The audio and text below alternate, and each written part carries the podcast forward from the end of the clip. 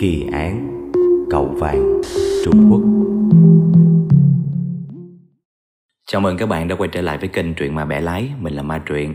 Ngày hôm nay chúng ta sẽ tiếp tục series kỳ án Và đến với một kỳ án Vừa kinh dị mà vừa kỳ lạ Xảy ra tại khu tự trị Ninh Hạ ở Trung Quốc nha các bạn có lẽ đâu đó thì hồi đó giờ các bạn cũng đã từng nghe những cái chuyện mà cái bộ phim nó bị cấm chiếu ở Trung Quốc vì lý do này, vì lý do kia, có thể vì nội dung hay cũng có thể vì nó vi phạm một cái điều gì đó đối với Trung Quốc thì nó bị cấm chiếu đúng không các bạn? Có một cái bộ phim mà bị cấm chiếu ở Trung Quốc mà dường như cái bộ phim này là cái bộ đầu tiên bị cấm chiếu ở Trung Quốc với một cái lý do rất là kỳ lạ các bạn. Có một không hai luôn. Vào năm 1993 thì hãng phim Bắc Kinh có sản xuất một cái bộ phim có tựa đề là Ông già và con chó. Tựa đề tiếng Anh của nó là An Old Man and His Dog các bạn. Nó được sản xuất vào năm 1993. Sau khi đóng máy thì cái bộ phim này nó gặt hái được rất là nhiều thành công vang dội. Thậm chí là đạt giải ở Liên hoan phim Berlin, rồi còn lọt vào top 10 những bộ phim hay nhất của giải thưởng phê bình phim ở Thượng Hải lần thứ tư nữa. Vậy mà, sau 2 năm, Tự nhiên cái bộ phim này Bị Trung Quốc cấm chiếu luôn các bạn. Chúng ta nói sơ về nội dung của cái bộ phim này. Cái bộ phim này nó chủ yếu xoay quanh Về cái chủ đề tình cảm Giữa con người và động vật Ở trong một cái thời kỳ khó khăn hậu chiến tranh của Trung Quốc thời điểm đó. Nó đang diễn ra một cái nạn đói các bạn. Bối cảnh của cái vùng đó là một cái vùng nông thôn hẻo lánh Ở phía tây bắc Trung Quốc. Có một ông già sống chung với một con chó rất là đáng yêu và trung thành. Không biết là có mượn ý tưởng của tác phẩm lão hạt của việt nam không nữa. Nó cũng tương tương tự tự như vậy các bạn. Cuộc sống của ờ, ông già này thì cũng trải qua trong cái lặng lẽ và cô quạnh thôi.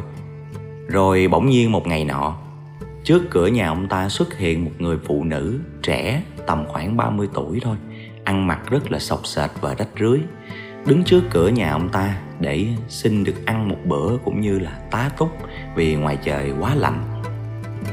Ông lão đã thương tình và cho người phụ nữ này vào và nấu cho cô ta một bát mì. Hỏi ra thì mới biết là cô ta ở vùng khác, nhưng mà do cái ảnh hưởng của chiến tranh cho nên lúc mà chạy giặc thì cô ta đã bị lạc mất gia đình của mình và lưu lạc đến cái thôn này. Lúc mà cái cô gái đó mới bước vô nhà thì con chó nó sủa dữ dội lắm. Giống như mấy con chó nó gặp người lạ là nó sủa các bạn. Nhưng mà cái lúc mà đang ngồi ăn ở trong nhà đó, cô gái đó rất là nhẹ nhàng và đút cho con chó đó ăn một cái củ khoai lang. Và khi con chó đó nó ăn xong thì có vẻ như nó đã thay đổi thái độ với cổ luôn, nó rất là khôn. Và nó từ hung dữ trở thành ngoan ngoãn.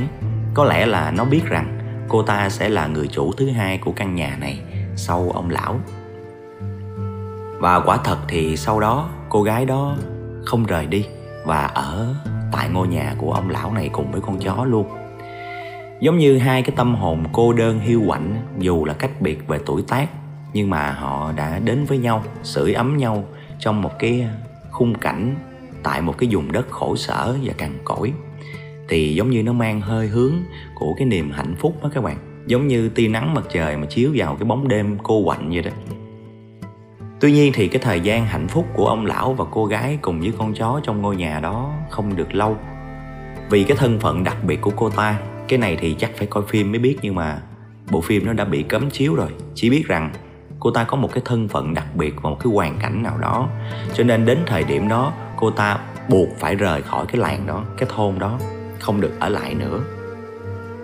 Khi mà cô gái bỏ đi thì ông già rất là buồn Giống như người đi một nửa hồn tôi mất đó các bạn. Cảm giác giống như là cái người mù vừa mới thấy lại được ánh sáng, nhìn được cái khung gian tươi đẹp trong một khoảng thời gian ngắn thì đột nhiên bị mù lại lại trở lại bóng đêm. Ông ta rất là buồn. Nhưng mà dẫu gì thì cũng vẫn còn cái con chó vàng trung thành và đáng yêu ở bên cạnh. Dường như cuộc đời của ông ta cuối cùng cũng chỉ còn lại con chó đó thôi. Tuy nhiên thì chỉ sau đó mấy ngày thôi. Thì làng của ông ta, cái thôn của ông ta ở, do nạn đói hoành hành, cho nên mới ra một cái lệnh là giết tất cả mèo chó ở trong cái làng đó, với một cái lý do là thực phẩm không đủ cho người ăn, không thể để mà nuôi thú vật được. Và giết hết mèo chó thì nó cũng sẽ trở thành một cái nguồn thực phẩm để nuôi sống những cái con người trong cái thôn đó. Và đó là lệnh bắt buộc phải làm theo, không có cách nào khác và cái con chó mà ngày ngày nó quấn quýt bên ổng, giống như còn lại một cái niềm tin cuộc sống duy nhất đối với ổng cũng đã bị dân làng giết thịt. Kể từ đó thì giống như ông ta đã mất tất cả, không còn cái gì hết. Niềm vui hạnh phúc với người phụ nữ xinh đẹp kia cũng mất. Thế con chó vàng ngày ngày quấn quýt bên ổng cũng đã bị giết. Ông ta đã không còn gì nữa. Cái bộ phim này nói chung nó cũng nói về cái ờ, tình cảm con người với nhau và tình cảm giữa con người với thú vật trong cái thời điểm khó khăn nạn đói năm đó ở Trung Quốc các bạn. Cái nội dung nó không hề có một cái gì phản ánh lại sự thật của cái thời điểm đó thôi, cũng không có chống phá cũng không có gì hết. Vì lý do tại sao mà tự nhiên nó lại bị cấm chiếu? Cái lý do cấm chiếu của cái bộ phim đó các bạn, nó không phải là vì nội dung của bộ phim hay là vì bất cứ lý do gì khác hết mà nó là bởi vì cái con chó trong phim đó đó các bạn. Cái con chó vàng quấn quýt bên ông lão, một con chó đáng yêu, đã lấy đi biết bao nhiêu tình cảm và nước mắt của khán giả khi xem bộ phim đó. Ở ngoài đời, nó là một con chó ăn thịt người các bạn. Các bạn không nghe lầm đâu, nó là một con chó ăn thịt người. Và chủ của nó là một kẻ sát nhân hàng loạt. Ghê không các bạn? Ok, chúng ta sẽ đi vào chi tiết cái vụ án này nha.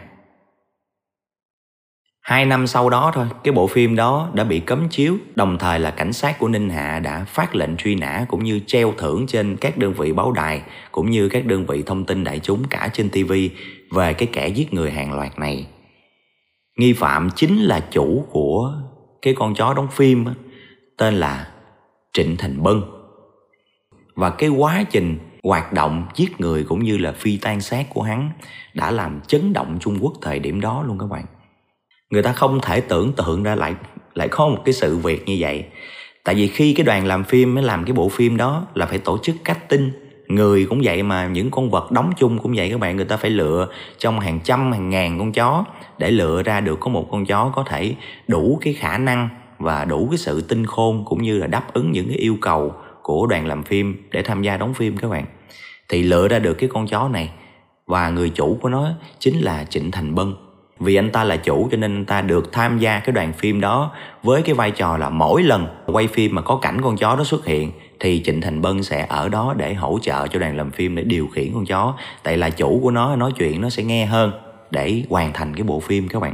Và trong cái quá trình làm phim gắn bó cả một thời gian, ai cũng biết hắn ta hết chỉ có điều không biết hắn ta là một sát nhân hàng loạt một sát thủ liên hoàn thôi sau này khi bị bắt thì cái cuộc đời cũng như cái quá trình gây án của hắn mới được công bố rõ lên trên báo chí nó là như thế này Trịnh Thành Bân sinh năm 1962 tại Ngân Xuyên, khu tự trị Ninh Hạ, Trung Quốc. Hắn ta lớn lên trong một cái hoàn cảnh gia đình rất là tốt, bố mẹ đều là quan chức hết. Là một gia đình rất là khá giả và hắn ta là con trai một. Chính vì vậy mà hắn ta được cưng chiều từ nhỏ, giống như một ông vua con vậy các bạn. Giống như một báu vật của gia đình vậy đó. Và cũng chính vì sống trong một cái gia đình giàu sang và được cưng chiều như vậy cho nên hắn ta không bao giờ phải lo lắng về cơm ăn áo mặc hết và cái tuổi thơ của hắn chỉ biết chơi đùa phá phách giống như cái kiểu à, con của à, À, mấy ông lớn quan lại rồi xưa các bạn dù là trong giàu sang, nhưng mà cũng vì cái tính tình hống hách từ nhỏ, cho nên hắn rất là cô đơn. Hắn không có nhiều bạn đâu các bạn. Không có ai thích chơi với một cái kẻ mà phách lối ngay từ nhỏ như vậy hết. Và không biết từ lúc nào, thì cái bản tính ăn hiếp bạn bè, thích dùng bạo lực trong học đường, nó đã ăn sâu vào máu của hắn ta để tạo nên một cái tính cách đầy bạo lực và một cái tâm lý méo mó. Từ nhỏ đến năm 17 tuổi, cứ một lối sống không làm gì cả suốt ngày. Nếu mà thấy chán đời quá, chán trường quá thì đi phá phách rồi dở trò đánh đập hành hạ các bạn ở trong lớp rồi đi trộm cắp này nọ cho nó vui. nó gọi là điên cấp gì đam mê các bạn chứ nhà hắn giàu lắm và cứ như vậy cho đến năm 17 tuổi thì hắn bị phát hiện trong một lần trộm cắp và hành hung người đi đường cuối cùng thì đã bị tòa án phán tội kết án là 2 năm tù. Trong 2 năm tù đó thì không những không làm cho hắn ta tỉnh ngộ, mà còn khắc sâu cái mối thù hằn của hắn đối với cha mẹ nữa. Hắn nghĩ rằng cha mẹ hắn cũng là quan chức địa phương, cho nên cái việc mà không muốn cho hắn ra khỏi tù nhanh, không bảo vệ hắn là do bố mẹ hắn cố tình muốn như vậy. Mà thật sự là do bố mẹ dạy hắn hết nổi rồi. Cho nên cũng để cho pháp luật chừng trị. Hy vọng là con mình đi tù 2 năm về sẽ thành một cái con người khác. Nhưng mà sai các bạn à hắn lại càng trở nên hung hăng và thù hận bố mẹ sâu đậm hơn nữa. Sau khi ra tù, thì bố mẹ hắn đã sắp đặt ép cho hắn lấy một cái người phụ nữ mà hắn cũng không hề quen biết. Giống như theo cái truyền thống hồi xưa, kiểu như là an cư lập nghiệp thành gia lập thất thì mới ờ, có thể trưởng thành được. Cho nên ép hắn lấy vợ, mặc dù hắn cũng chả biết cái cô gái đó là ai. Dưới cái sự thúc ép của bố mẹ thì hắn cũng đồng ý với một điều kiện là phải cho hắn một cái căn nhà rộng để ở riêng, hai vợ chồng ở riêng chứ không muốn ở chung với bố mẹ. Thì bố mẹ hắn cũng đồng ý với cái điều kiện đó. Tuy nhiên kể từ khi lấy nhau thì hai vợ chồng do là chả có quen biết nhau, cũng không có tình yêu. Cho nên là tình cảm nó cũng chẳng đi tới đâu. Hắn ở nhà coi vợ hắn cũng giống như người ở, người tôi tớ trong nhà vậy thôi. Cái cuộc sống nó rất là chán chường. Hắn không có tình cảm gì vợ mình hết, mà tình cảm của hắn giống như đặt lên hết hai chục con chó mà hắn nuôi ở trong nhà. Hắn rất là thích nuôi chó, và dường như đối với hắn thì mấy con chó đó trong thời điểm đó mới là bạn của hắn. Hắn chăm sóc hai chục con chó trong nhà, rất là chu đáo và kỹ lưỡng. Còn vợ của hắn là nó thiệt luôn, không bằng con chó trong nhà nữa. Sau một thời gian thì cô ta cũng nhận ra được cái điều đó và quá chán nản với cái cuộc hôn nhân này và đã đệ đơn xin ly hôn, không ở chung với hắn tại căn nhà ở đó nữa. Và hắn sống một mình cùng với 20 con chó của mình. Một thời gian sau, vào ngày 21 tháng 3 năm 1988, thì Trịnh Thành Bân trong một cái chuyến đi du lịch trên một cái chuyến tàu để trở về quê sau khi đi du lịch xong thì anh ta có quen một người phụ nữ 23 tuổi. Họ giao đi cùng một toa và hai người cũng ngồi gần nhau. Và trên cái chuyến tàu đó thì hai người đã làm quen với nhau. Cái người phụ nữ họ giao này đang đi du lịch tới quê của hắn và hai người quen biết nhau thì tỏ ra cũng rất là thích thú đối với cái uh, chàng trai này cái mối tình hai người nó phát triển lên một cách nhanh chóng cô ta có vẻ như si mê trịnh thành bân cho nên sau cái thời gian du lịch đó thì cô ta thường xuyên cứ trở về quê một thời gian lại quay lại để tìm Trịnh Thành Bân để hai người tiếp tục cái mối tình cảm. Tuy nhiên Trịnh Thành Bân thì không hề thích cô ta. Chẳng qua lúc đó đang chán đời gặp nhau trên tàu thì thấy cũng dễ thương, dễ ăn cho nên là chơi qua đường vậy thôi. Không ngờ cái cô họ giao này kể từ đó cứ bám riết bám riết, làm cho hắn cảm thấy rất là phiền phức. Trong cái tâm lý méo mó của hắn thì tất cả mọi người dường như phải phục tùng hắn. Khi nào hắn thích thì mới được đến. Khi nào hắn triệu hồi thì đến, còn không triệu đến mà đến thì làm cho hắn rất là quạo các bạn. Và cuối cùng, hắn đã giải quyết cái chuyện phiền phức đó vào ngày 13 tháng 4 khi mà cái người phụ nữ họ giao này lại tiếp tục đến tìm hắn thì sau một đêm ân ái tại nhà của hắn, thì sáng ngày hôm sau, hắn ta đã giết cô ta bằng cách siết cổ. Sau khi giết xong, thì hắn ta phải nghĩ đến chuyện phi tan xác hắn ta phi tan xác bằng cách nào? Bằng cách là chặt cô ta ra nhiều phần và bỏ vô chuồng chó cho hai chục con chó nó ăn thịt các bạn. Mấy con chó nó đâu có biết gì đâu, nó thấy thịt là nó ăn thôi. Và nó ăn chỉ còn lại xương, thì hắn mới chôn những cái xương còn lại đó ở trong vườn của nhà hắn các bạn. Riêng cái xương đầu lâu thì hắn giả nhuyễn ra, rồi cũng rải ở ngoài sau vườn. Như vậy đó là cái vụ án mạng đầu tiên mà hắn gây ra. Đến ngày 19 tháng 12 năm 1990 thì hắn à, đi nhậu với một người bạn. Thì vô tình cái người bạn đó than vãn với hắn là đi làm lương đã thấp còn bị ông chủ đối xử rất là tệ thường xuyên sỉ nhục và đầy đọa anh ta.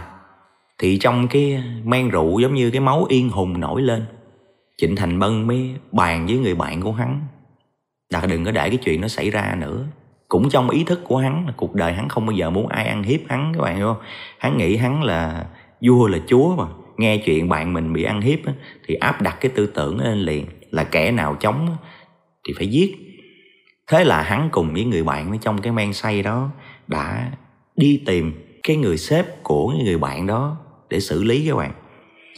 Thì hắn đã tìm được, dựa vào cái thói quen của ông sếp đó cùng với cái người tài xế thì cái người bạn này biết rất rõ, đã tìm đến cái địa điểm mà hai người đó đang ở đó và dùng một khẩu súng mà trước đó Trịnh Thành Bân đã mua để thủ thân trong người từ rất là lâu, để giết chết cả tài xế lẫn cái người quản lý của người bạn. Sau khi giết chết hai cái người này thì Thành Bân cùng với người bạn đó mới đưa hai cái xác đó về nhà của Trịnh Thành Bân và cũng như vậy phi tan bằng cách chặt ra và cho chó ăn. Đến ngày 4 tháng 12 năm 1992 thì Thành Bân qua một cái buổi tiệc, làm quen được với một cô gái trẻ rất là xinh đẹp. Trịnh Thành Bân đã nhanh chóng tiếp cận được cô ta và lấy được cái cảm tình của cái cô gái này. Sau này Thành Bân kể lại có lẽ như anh ta đã yêu cô gái này thật sự. Cái mối tình của họ diễn ra cũng rất là tốt đẹp. Thành Bân hết sức là chiều chuộng và yêu thương cái cô gái này. Cô gái này tên là Lưu Sảo. Chuyện tình tưởng chừng như đang à, phát triển rất là tốt đẹp. Hai người yêu thương nồng thắm đi đến đâu cũng tay trong tay, cũng uh, giới thiệu hết với bạn bè. Thì đột nhiên 3 tháng sau thì Lưu Sảo nói với lại Thành Bân là thật ra mình có người yêu ở dưới quê và bây giờ bố mẹ bắt phải về quê để lấy chồng cho nên phải buộc rời xa Thành Bân. Đã vậy còn muốn mượn Thành Bân một số tiền để về quê sinh sống với khoảng 30.000 nhân dân tệ nữa. Khúc này thì giống như Thành Bân có cảm giác như mình bị cấm sừng, bị hụt hẫng các bạn. Trước giờ không biết, tự nhiên cái tình cảm nó đang diễn ra tốt đẹp mà hắn cũng yêu cô ta thiệt nữa. Đùng một cái, tự nhiên bây giờ kêu thôi chia tay để về quê lấy chồng. Đã vậy còn mượn tiền nữa các bạn. Giống như hắn nghĩ, ủa vậy giống như bữa giờ mấy tháng vừa rồi là giống như ngủ xả dao thôi hay làm sao? Đúng không? Mà tự nhiên đùng cái chia tay coi như không quen biết vậy được. Và cái điều này đã chạm vào tự ái của hắn các bạn. Và hắn cũng đồng ý cho cô ta mượn tiền và ân ái với nhau một đêm cuối. Tuy nhiên thì đúng đó là một đêm cuối thiệt. Sau đó thì cô ta cũng đã bị Thành Bân sát hại và cũng cái cách phi tan xác y như những lần trước chặt ra và cho chó ăn các bạn như vậy là bốn nạn nhân cái nạn nhân thứ năm của hắn cũng là một cô gái có tên là Vũ Phấn. Cái cô gái này là một người đã có gia đình, cũng quen biết hắn trong một cái buổi tiệc nào đó. Và hai người đã có cảm tình với nhau, dù cái mối quan hệ này biết là sai trái, nhưng mà cô ta vẫn lén lút qua lại với lại Thành Bân, mặc kệ cái chuyện chồng mình bị cấm sừng.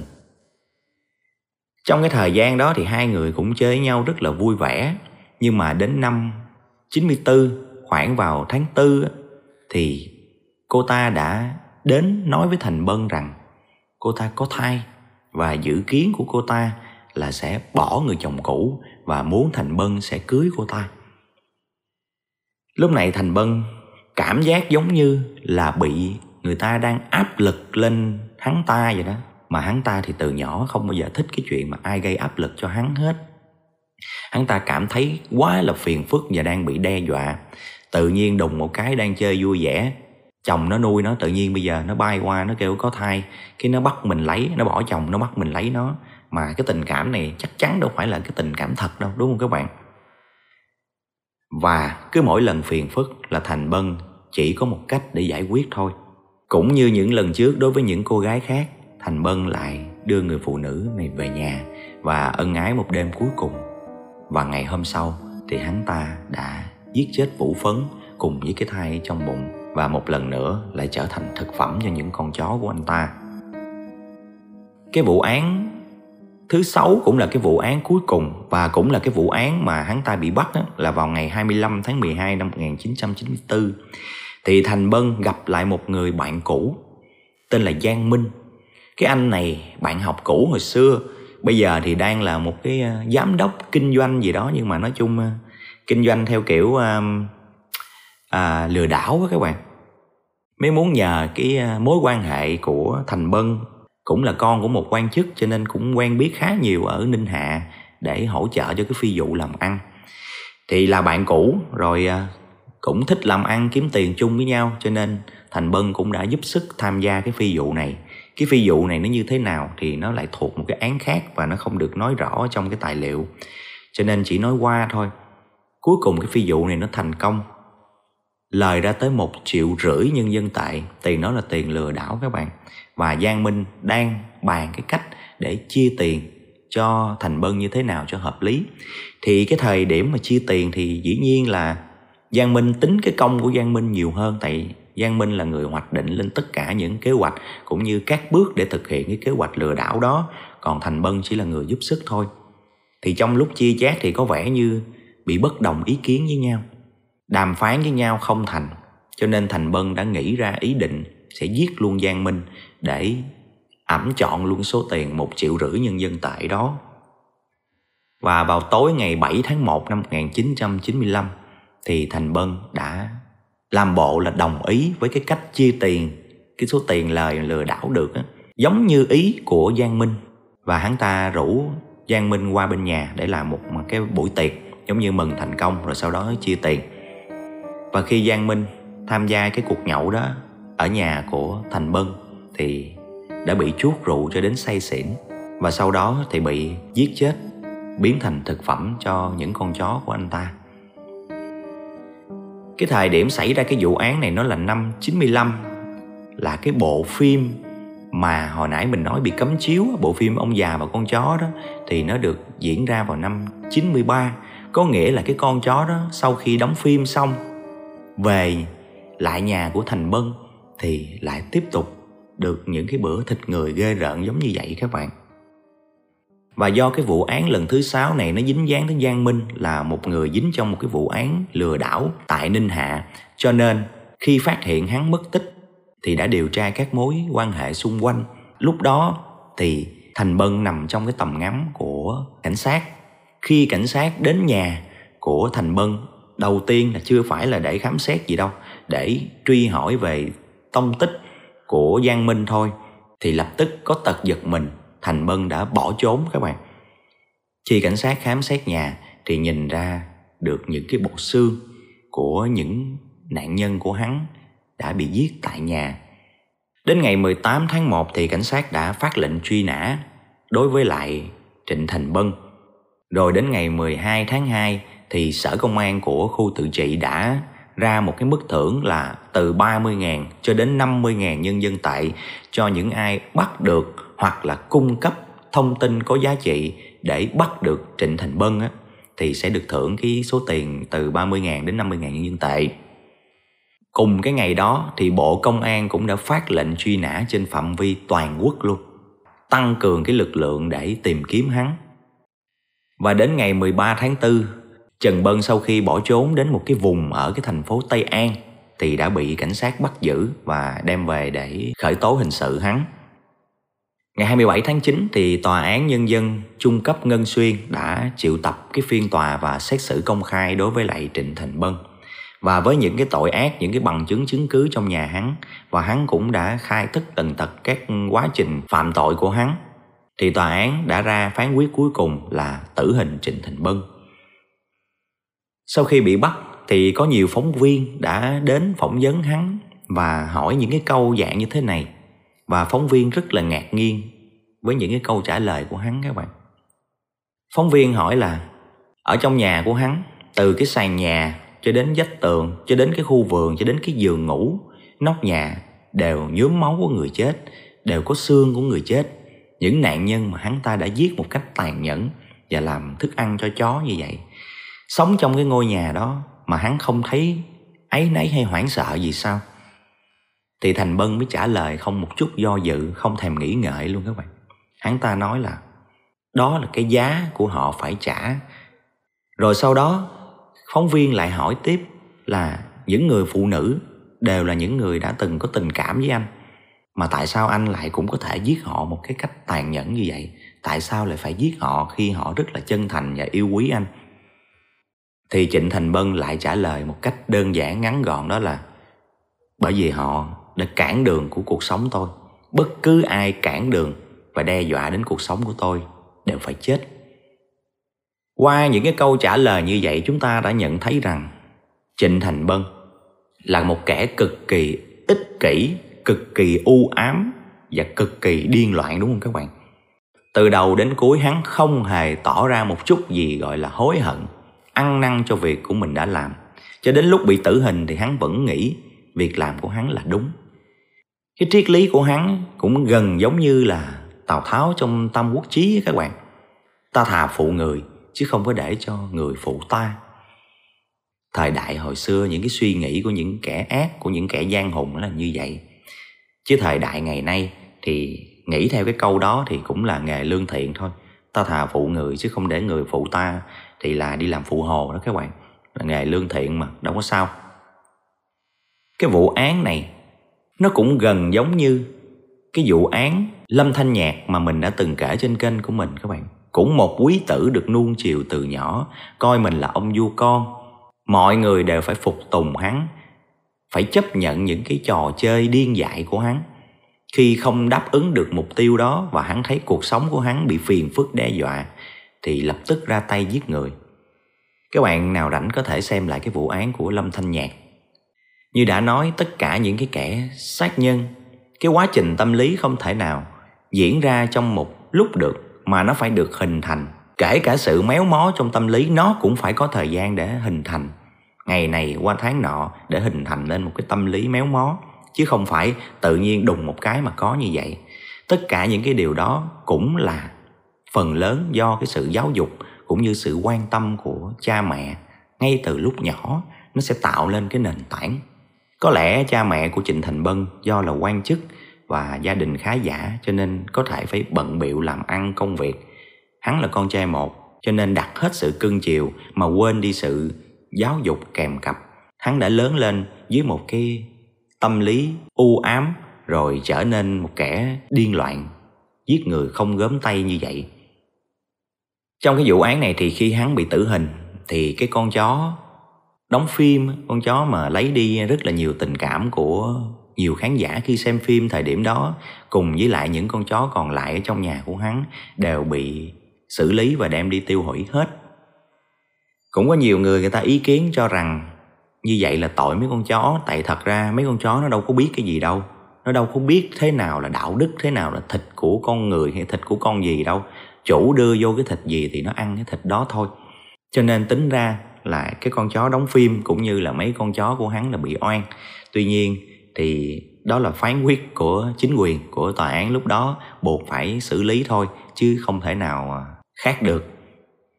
Và cái bộ phim đó cũng xui nhất thì cũng nghe đồn là sau hai chục năm kể từ ngày bị cấm chiếu thì có một cái hãng phim Nhật nào đó người ta đã tìm được một cái bản VHS là cái bản mà sửa hồi xưa cái bản phim thời xưa rồi người ta mới phục dựng lại để công chiếu nhưng mà mình thì cũng không tìm thấy cái bộ phim đó và cũng ờ, không có ý định coi bộ phim đó làm gì chỉ ờ, biết như vậy thôi Ok, vụ án ngày hôm nay đến đây thôi. Chúng ta sẽ gặp lại nhau ở những kỳ án tiếp theo nhé.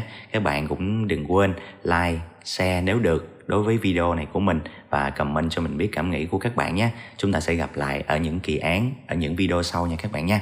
Chào các bạn và xin hẹn gặp lại.